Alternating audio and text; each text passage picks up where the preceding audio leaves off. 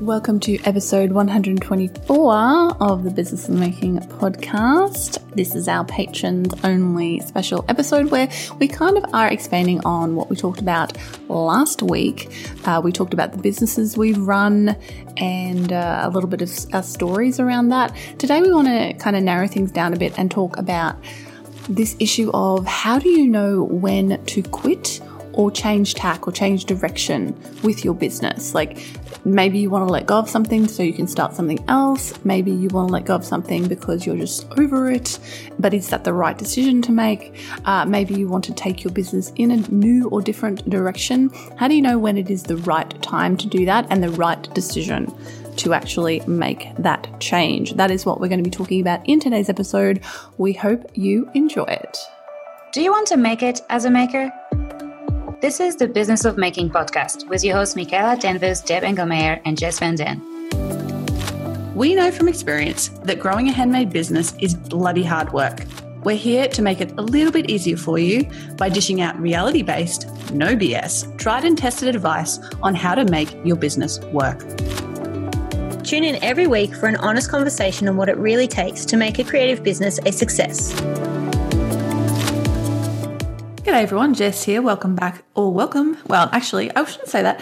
It'll be welcome back because if you're not a patron, I doubt this is the first time you're listening to the show. Uh, so, welcome back to the show. Welcome back to this patrons only episode of the show. I am here as always with the other. Uh, I was going to say the terrible twosome, but that's awful because you're wonderful. the wonderful twosome. alliteration. It just gets me with with the terrific twosome Aww. of Deb. Hello. And Michaela. Hello.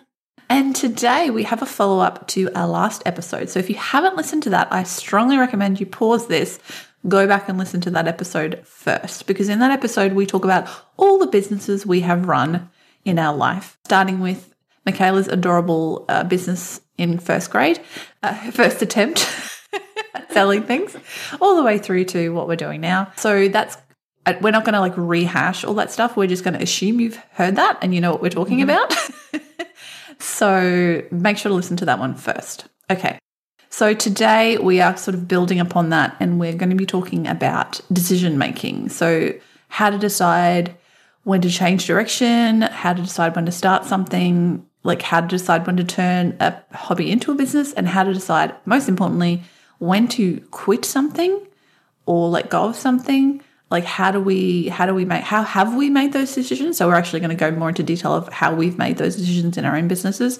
And then just some general sort of i guess advice uh, from our own experiences about how to make that decision perhaps for yourself. Because it's going to be different for everybody and every decision is going to be different as well. It's not like mm. there's one yeah i'm sure there's books out there that give you a here's 10 steps to decide whether to stop mm. something that's mm. not what we're doing today. Uh, we're a bit more organic than that, but we are going to give you some sort of some sort of yeah. I think I mean we sort of talked about this briefly before we started recording, but you know some people might be wanting a bit of a blueprint or like what are the actual steps for me to figure out if I need to stop this or start this.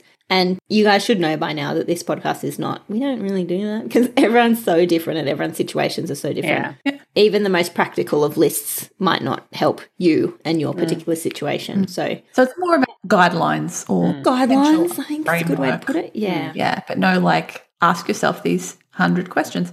Okay, so where do we want to start? I think actually I'd like to start with Michaela because she has a very specific mm. story related to the Makers Hub, and then I'll talk more about like bespoke and things like that, and so on and so forth. So, mm-hmm. why don't we start there if you want to? Yeah, cool. So, basically, when I was running the Makers Hub, it was all it was very hard, and I really believed in it, and I believed that I could make it successful because I still believe I could have made it like, you know, into something amazingly big and huge and someone else should do it. But at the time, we were bleeding money because the rent was prohibitive where I had the space and uh, we just weren't getting enough income because I was spreading myself too thin. I just had Harriet. It was all just too much. But I was really adamant. I was like, we got to make this work. We got to make this work. I know I can do it. And one one day I was in the shower and I was just like, is this? I just asked myself the question: If I had literally just only ten years to live, is this what I want to be doing for those ten years? Is this the thing? Is this the thing? That I can see my like is this my legacy or whatever, you know, that I want to leave behind. And straight away I was like, nope. so that was a really, really obvious sign to me that, okay, so yes, this is possible. And yes, I could make it work, but I'm not the person that needs to be doing it. Someone else could do it. So, you know, let's just stop. Let's stop doing it because we're just bleeding money. The income that I need is not there. Also, with other things in my mind coming up, like I want to be able to do house renovations and that kind of thing, like no income is not helpful. So, with the safety net of having a husband who works, I knew, well, to be honest, like it was kind of a flip from that. Like he had been supporting the family side of things and the mortgage and all that kind of stuff while I was like, here's my little business that is not making any money and I'm just getting deeper and deeper in debt. And then when I decided to stop that, I was able to get a job and then actually start contributing to the family and all that. But yeah, it was really obvious that I'd made the right decision then to stop doing that. And, uh, you know, I went and told my landlord that I was going to be ceasing the lease because I was only on a month to month anyway. It was a huge relief. Like, I instantly felt so much less stressed, even though I was walking away from that uh, endeavor with quite a lot of debt mm-hmm. that I would need to pay off. You know, that was always my in the business planning. It was like, worst case scenario, what happens? I have debt that I have to pay off. so, you know, that's kind of what happened. But I'm fine with that. And that's kind of where we're at. It was like, I just knew by asking myself that question that even walking away with that amount of debt, that was better than trying to slog it out day after day, being super stressed and not loving what I was doing. This is a Patreon exclusive episode. If you'd like to gain access to the full episode, head on over to patreon.com forward slash TBOM and become a platinum patron You'll get access to our monthly patron only episodes, behind the scenes videos, as well as a shout out on the show for you and your business. That's patreon.com slash TBOM. Thanks for listening, and a huge thanks to all of our patrons for supporting the show. We couldn't do it without you.